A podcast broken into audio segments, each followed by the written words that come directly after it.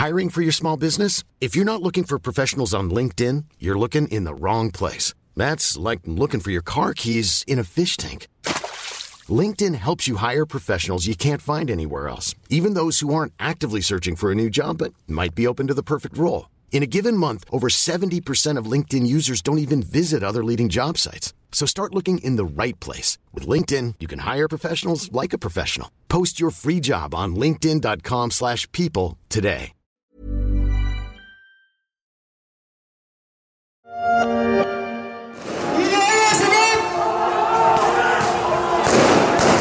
Ambiance tendue à Beyrouth mercredi, entre jets de pierre, pétards et gaz lacrymogènes, comme on l'entend ici dans ce reportage de l'AFP. Des tensions en marge d'une manifestation en soutien aux Palestiniens à Gaza. Depuis les attentats commis par le Hamas en Israël et les représailles de Tzal dans la bande de Gaza, les rues s'agitent dans le monde arabe, y compris au Liban, où le conflit rappelle des souvenirs douloureux aux habitants. Je suis Pierrick Fay, vous écoutez La Story, le podcast d'actualité des échos, un programme disponible sur toutes les plateformes de téléchargement et de streaming. Abonnez-vous pour ne manquer aucun épisode. Il y a exactement 8 ans éclatait la seconde guerre du Liban. Suite à l'enlèvement de deux soldats israéliens par le Hezbollah, le gouvernement israélien décide d'attaquer des cibles terroristes au Liban. Pendant quatre semaines, une guerre est engagée entre les soldats de Tsahal et les troupes d'Hassan Nasrallah qui menacent de détruire Israël. C'était en 2006, le début de ce qu'on appellera la deuxième guerre du Liban.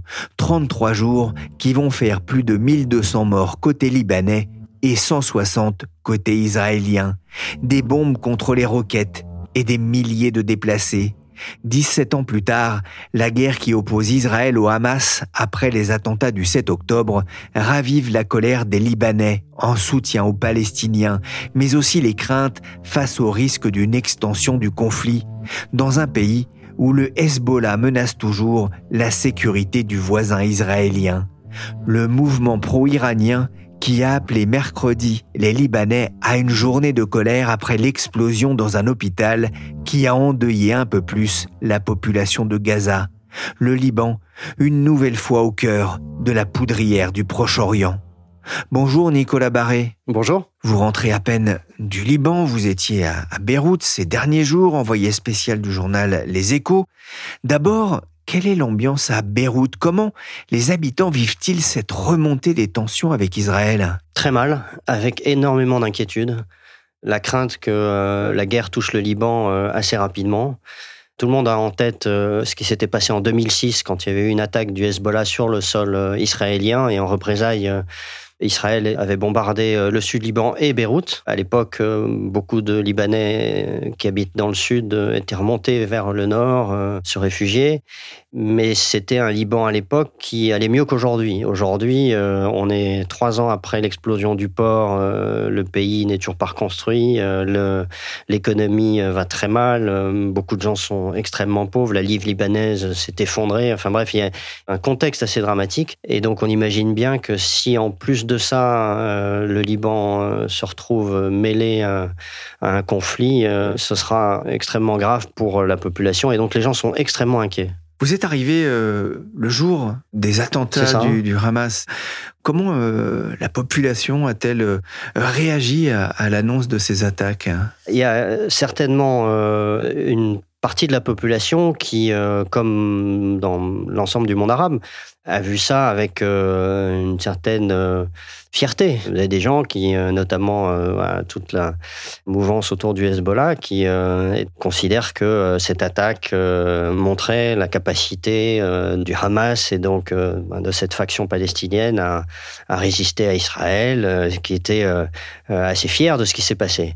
Et assez vite, on a vu des manifestations de soutien en faveur des Palestiniens dans Beyrouth et ailleurs au Liban. Ah Nicolas, quelle était l'ambiance à, votre sortie de l'aéroport en, arrivant dans la ville? J'ai assisté par exemple en, sortant même euh, de l'aéroport, j'ai traversé un quartier euh, Hezbollah, puisque la zone de l'aéroport est tenue par le Hezbollah, où euh, j'ai assisté dans, la rue, je suis descendu à ce moment-là de voiture pour voir, il y avait une scène où Vous aviez des gens qui avaient peint sur le bitume le drapeau israélien et qui étaient ensuite en train de le, piétiner. Donc vous avez cette foule qui est très excitée, qui piétinait le drapeau israélien en criant à mort Israël. Voilà, donc une ambiance effectivement de, de forte tension. Le 6 juin 1982, la première guerre du Liban éclate. Elle oppose Tsahal à l'armée syrienne et aux organisations terroristes palestiniennes, dirigées par un certain Yasser Arafat. L'objectif de l'État hébreu, mettre fin à une décennie de tirs incessants de roquettes et d'obus de mortier du Fatah contre les localités du nord du pays. Le conflit avec Israël dure depuis euh, des décennies avec des pics de violence dans les années 80, comme on l'entend ici sur i24 News, et plus récemment en 2006, vous le disiez, le souvenir de ces guerres est encore vivace dans la population. Vous en avez parlé avec des, avec des Libanais? Oui, bien sûr. Et euh, à l'époque, euh, bah, toutes les familles libanaises, ou presque, avaient accueilli des gens qui venaient du sud Liban et qui venaient se réfugier. Et aujourd'hui, on craint d'assister à la même chose et d'avoir un afflux de population qui fuit le sud, là où il y a des tensions. Il y a des bombardements encore. Euh, enfin, il y en a tous les jours en ce moment. De chaque côté de la frontière, il y a des. On sent qu'il y a un risque d'affrontement. Alors pour l'instant, on n'a pas basculé dans la guerre. Hein. C'est le Hezbollah qui montre qu'il existe, qui envoie quelques missiles, Israël qui riposte. Bon, ça reste euh, relativement circonscrit, mais euh, à tout moment, ça peut basculer dans un conflit général. Et là, le Liban ne s'en remettra pas. Vous avez discuté avec Omar, qui est ingénieur euh, libanais.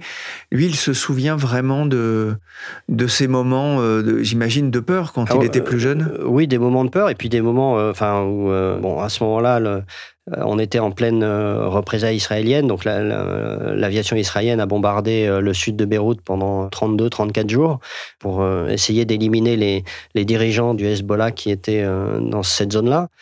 Donc euh, oui, c'est une situation où les gens euh, craignent un embrasement et euh, à un moment où par ailleurs le Liban va mal. Donc c'est ça qui risque d'être tragique si on bascule dans quelque chose de plus grave. Est-ce que la population se prépare au pire? Oui, j'ai vu même des gens qui me disaient qu'ils se préparaient à fuir vers le nord du Liban. j'ai rencontré quelqu'un qui faisait des réserves d'eau, des réserves de vivres. donc, bien sûr, on se prépare au pire. La fréquentation des restaurants recule aussi depuis quelques jours. La guerre n'est pas là, mais elle existe dans les têtes. C'est ce que vous écrivez dans un récit pour les échos.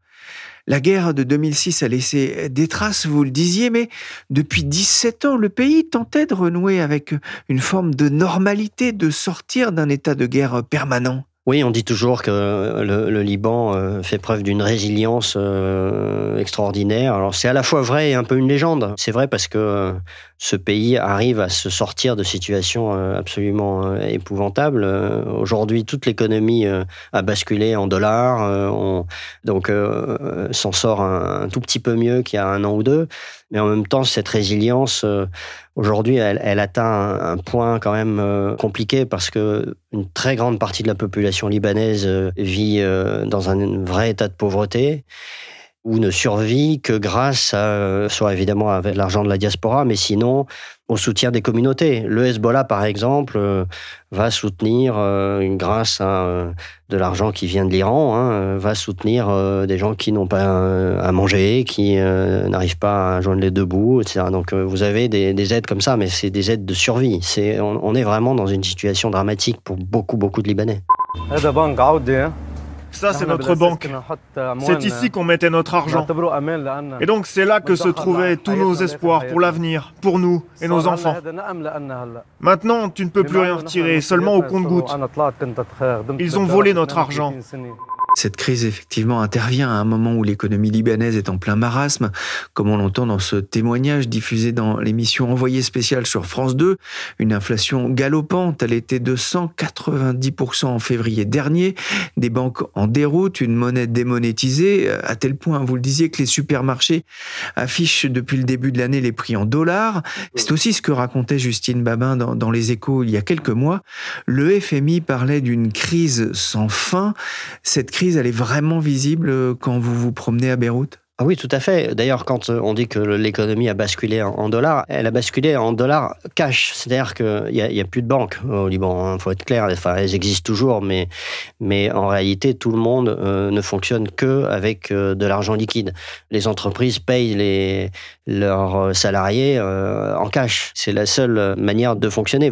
Plus personne n'a confiance dans le système bancaire. On ne va pas aller mettre son argent à la banque parce que de toute façon, si vous avez des devises à la banque, vous ne pouvez pas ensuite les retirer ou alors au compte-goutte. Donc, euh, à moins d'avoir euh, des relations. Et là, on bascule dans euh, cette autre face noire du Liban, qui est une, corruption assez généralisée. Donc les gens n'ont plus confiance dans le système bancaire, plus confiance depuis longtemps dans les politiciens, enfin dans les institutions en général, et tout le monde se débrouille et se débrouille comme il peut, avec de moins en moins de moyens en réalité. Il y a eu un événement marquant ainsi au, Liban ces dernières années, c'est cette explosion euh, dans le port. Le, pays ne s'est pas vraiment remis euh, depuis? Non, d'ailleurs, il y a toujours euh, dans Beyrouth les stigmates de l'explosion avec des immeubles qui n'ont pas été reconstruits. Donc, vous voyez encore les traces de tout ça. Il y a aussi des choses qui ont été refaites et reconstruites hein, en même temps. Donc, il faut nuancer. Une partie du port, la partie container, fonctionne, elle. Elle a été moins touchée, donc elle, fonctionne mais euh, ça reste un traumatisme. Et puis euh, l'enquête, surtout sur l'origine de cette explosion qui a fait euh, énormément de morts, l'enquête est complètement au point mort parce qu'il y a une coalition d'intérêts pour éviter qu'on découvre la vérité. Vous êtes arrivé au Liban le, 7 octobre. Les tensions depuis sont vives aussi dans le sud Liban hein, depuis l'attaque terroriste du Hamas. Ça semble loin depuis Beyrouth? Non, c'est tout près. C'est un petit pays, donc euh, c'est vraiment le. J'exagérerais en disant que c'est la banlieue de Beyrouth, mais c'est vraiment tout près. Donc euh, non, on sent la, tension euh, quand on est à Beyrouth et évidemment, dès qu'on s'approche de cette zone, c'est de plus en plus évident. Il y a des gens qui commencent à s'en aller de cette région d'ailleurs, hein, qui sont remontés un peu plus au nord. Donc c'est pas un mouvement massif pour l'instant, mais, mais vous avez des gens qui fuient quand même la région.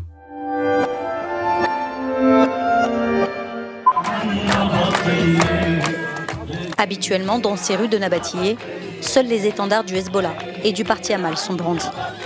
Mais les manifestations quotidiennes ont réveillé le patriotisme. Sous le drapeau libanais, les habitants de Nabatillé ont le cœur à la fête. Comme dans le reste du pays, les slogans pour la démission du gouvernement résonnent dans la ville. Une manifestation de soutien au Hezbollah et au parti Amal, un mouvement chiite libanais, c'était en 2021 dans un contexte de déliquescence du système politique libanais, on en parlait. Le sud Liban reste tenu par le Hezbollah.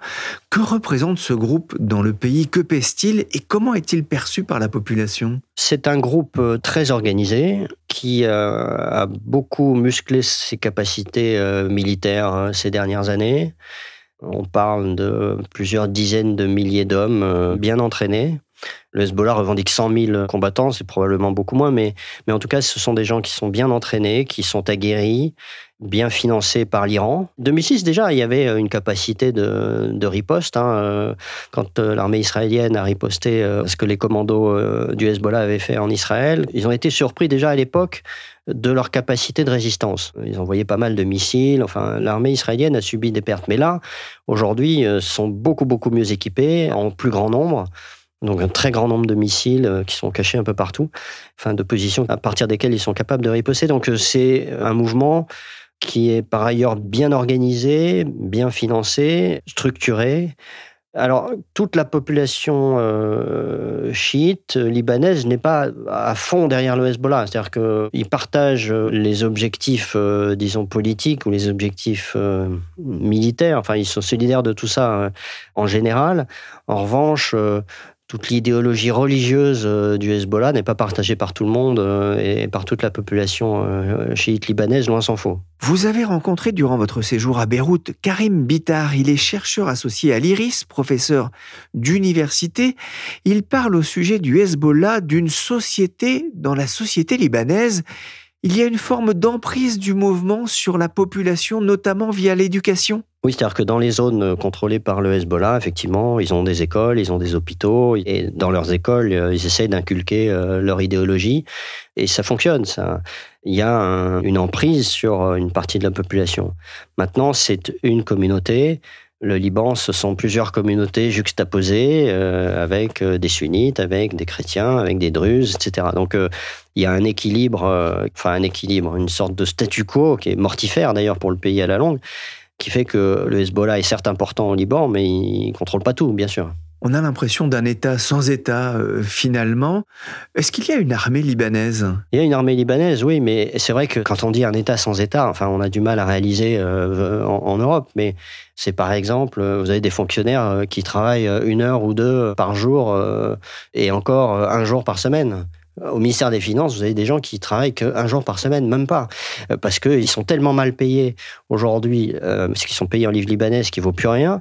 Vous avez des fonctionnaires qui, ou des juges, ou des policiers, enfin, faut s'imaginer qu'ils vont gagner 150 euh, dollars par mois. Donc, comment voulez-vous vivre avec 150 dollars ou 200 ou 300 dollars par mois? C'est impossible. Donc, ils ont tous un autre job, et du coup, l'État ne fonctionne plus. Vous ne serait-ce que pour, je sais pas, avoir une carte grise pour votre voiture, ou pour le cadastre, ou pour enfin des, choses de base, l'état civil, enfin des choses comme ça. Euh, vous êtes face à une administration qui n'est pas là en fait. Les, gens sont tout simplement ailleurs, en train de travailler dans, dans autre chose. Pour essayer de trouver de, quoi se nourrir. Pour, hein. survivre, tout simplement. C'est impossible pour un journaliste occidental aujourd'hui de se rapprocher de la frontière avec Israël, d'aller dans, dans, le sud. C'est compliqué? Non, non, c'est tout à fait possible. J'y suis allé. Alors il y a quelques mois euh, jusqu'à la frontière. Avec euh, Israël, enfin à quelques centaines de mètres. Quand on approche, euh, on bute euh, sur des, zones où vous avez l'armée qui vous empêche d'aller plus loin. Donc ça ressemble à, vous voyez au-delà des guérites et des endroits où il y a les, barrières de l'armée, vous voyez une espèce, disons, de zone tampon, en quelque sorte. Mais toute cette partie du sud, oui, c'est bien sûr possible d'y aller. Alors, euh, il y a un événement qui a choqué énormément euh, les Libanais à juste titre euh, il y a quelques jours. C'était ce tir qui a fait un mort et plusieurs blessés parmi des journalistes. Un mort qui était un, journaliste libanais, donc qui a été tué par un tir probablement israélien, erreur ou pas, on n'en sait rien. Mais en tout cas, c'est une zone dangereuse, oui. La tension est encore montée d'un cran entre le Liban et Israël. La force intérimaire des Nations Unies au Liban déployée dans le sud du pays craint que la situation ne devienne hors de contrôle. Le Hezbollah et l'armée israélienne ont fait état d'échanges de tirs intenses ce samedi le long de la frontière libanaise avec les positions israéliennes. Tzal affirme avoir tué plusieurs personnes qui tentaient d'entrer clandestinement dans le pays. Tout le monde se demande aujourd'hui comment le Hezbollah et, la main qui l'a armé Téhéran vont réagir à l'offensive terrestre d'Israël à Gaza, hein, toujours en, préparation. C'est un sujet d'anxiété pour les gens que vous avez rencontrés? Oui, c'est-à-dire qu'il euh, y a une interrogation sur euh, la stratégie de l'Iran. Il est clair que le Hezbollah, même s'il a une certaine autonomie hein, par rapport à l'Iran, il ne faut pas croire que euh, il soit. bien sûr, il est inféodé à l'Iran, il est financé par l'Iran, etc. Mais il y a une interrogation sur euh, la stratégie que va suivre euh, l'Iran. Est-ce que l'Iran va choisir d'entrer, euh, d'ouvrir un nouveau front au nord d'Israël ou pas? En fait, tout va sans doute dépendre de l'intensité de l'opération israélienne sur Gaza et, et, aussi des opinions publiques, parce que on sent que le Hezbollah est un peu réticent à l'idée d'entrer dans le conflit, mais en Ils même auraient beaucoup à perdre. Hein. Bien sûr, parce que malgré tout, même si militairement, ils se sont mieux armés. Euh, ils ont en face d'eux euh, une armée israélienne qui est infiniment plus puissante. D'une certaine manière, l'existence même du Hezbollah, c'est un peu ce qu'ils disent, c'est que le fait simplement d'exister au sud Liban fait qu'ils font le job en quelque sorte parce que ça oblige l'armée israélienne à mobiliser un tiers de ses capacités à cet endroit-là. Et pendant ce temps-là, eh ben, ce tiers de l'armée israélienne manque à Gaza et, en Cisjordanie. Donc, euh, en quelque sorte, ça neutralise une partie de l'armée israélienne. Mais de là à entrer dans le conflit, ça, c'est vraiment l'Iran qui a la main. L'Iran qui réalise euh, avec cette histoire euh, une opération stratégique extraordinaire parce que aujourd'hui, ce qui est quand même un comble, c'est que ce sont les Iraniens qui apparaissent comme les plus grands défenseurs de la cause palestinienne, alors que ça devrait être les États arabes. Et donc, ils ont en quelque sorte euh, pris le leadership dans le monde arabe, les Iraniens. Donc qui sont des Perses. Bah oui. Donc, ça devrait être le monde arabe et les États arabes qui défendent la cause palestinienne. Or, depuis des années, ils sont désintéressés totalement. Parce qu'il faut quand même dire la vérité, les pays arabes n'ont rien fait pour euh, la cause palestinienne. Alors, mercredi dernier, il y a eu cette explosion sur le parking d'un hôpital de Gaza, faisant de nombreuses victimes. Le Hamas et Israël se rejettent la faute, même si des éléments laissent à penser qu'il s'agit d'une requête du djihad islamiste qui n'aurait pas fonctionné. La vérité euh, sera difficile à faire émerger. Mais pour l'opinion arabe, la cause est entendue et la colère de la rue va, accentuer encore la, pression sur les gouvernements arabes? On est dans une guerre de communication, là, hein, typiquement. j'ai une de mes sources euh, libanaises le jour où, euh, où c'est arrivé, qui tout de suite m'a envoyé un message sur WhatsApp en disant euh, Tu as vu, il y a eu. Israël a, a, tué 800 personnes dans un hôpital. C'était nous, euh, on a des réflexes de journalistes. On essaie de voir les faits, on essaie de voir si c'est vrai. On voit bien assez vite que, ben euh, non, c'est pas exactement ce qui s'est passé. Et effectivement, c'est difficile de démêler le vrai du faux, mais le mal est fait en quelque sorte. Là, euh, on est vraiment dans une guerre de communication et, et le Hamas est très fort pour ça pour essayer de, on l'a vu à de multiples reprises dans le passé, pour essayer de mettre sur le dos d'Israël des événements de ce type sans qu'on ait la moindre preuve que ce soit réellement euh, l'armée israélienne qui soit à l'origine de ce tir. Donc, euh, mais le mal est fait. Et euh, on l'a vu dans tout le monde arabe. On a vu des manifestations en Tunisie, voilà, où là-bas le régime a tendance à hystériser les foules là-dessus. On voit ça un peu partout. Une chose est sûre, hein, c'est que les Palestiniens aujourd'hui souffrent, manque d'eau, manque de médicaments, manque d'alimentation. C'est aussi une bataille de l'opinion, vous avez raison, qui se joue aujourd'hui, l'opinion notamment en direction des pays occidentaux et principalement des États-Unis. Vous avez aussi rencontré un nom, alors ça a vraiment résonné à mon oreille. Euh, moi qui ai connu enfant ou qui ai entendu parler de la guerre civile au Liban dans les années 80, Wade Jumblatt, 74 ans, un chef de guerre, un chef politique, la communauté druze au Liban, quelle est sa vision de la situation? Inquiète euh, du risque d'engrenage euh, guerrier, très inquiète. En plus, euh, les Druzes, vous savez, sont dans la région du Chouf, donc c'est au sud par rapport à Beyrouth, donc ils sont en quelque sorte aux premières loges. Euh, en cas de conflit. Donc, c'est des gens qui sont très inquiets, qui sont plutôt euh, traditionnellement euh, sympathisants de la cause palestinienne, hein, donc en soutien à tout ça, mais qui essayent de peser avec d'autres pour éviter une entrée en guerre du Hezbollah. Voilà, et donc ils sont dans cette conjoncture où ils discutent beaucoup avec les gens du Hezbollah pour essayer d'éviter le conflit. Il est assez désabusé, vous, vous racontez dans les échos, par finalement l'inaction du monde arabe? Oui, ils considèrent que les leaders arabes sont pas du tout à la hauteur euh, et qu'ils n'ont rien fait pour euh, la cause palestinienne depuis des années et qui s'en désintéressent. Alors après, euh, il est nuancé sur certains de ces leaders. Par exemple, il comprend la position de l'Égypte qui a un conflit à ses frontières du côté de la Libye et du côté du Soudan, donc qui subit aussi l'arrivée de millions de réfugiés de ces deux pays. Donc on peut imaginer que les Égyptiens ne veulent pas en avoir en plus euh, à gérer un afflux euh, côté palestinien. Mais euh, oui, Jumblat est très critique vis-à-vis -vis de beaucoup de ses leaders arabes. Merci Nicolas Barré, envoyé spécial des échos au Liban. Vous pouvez retrouver son interview sur leséchos.fr. Pour le leader druze, le Liban joue sa survie. Cet épisode de la story a été réalisé par Willy Gann, chargé de production et d'édition Michel Varnet.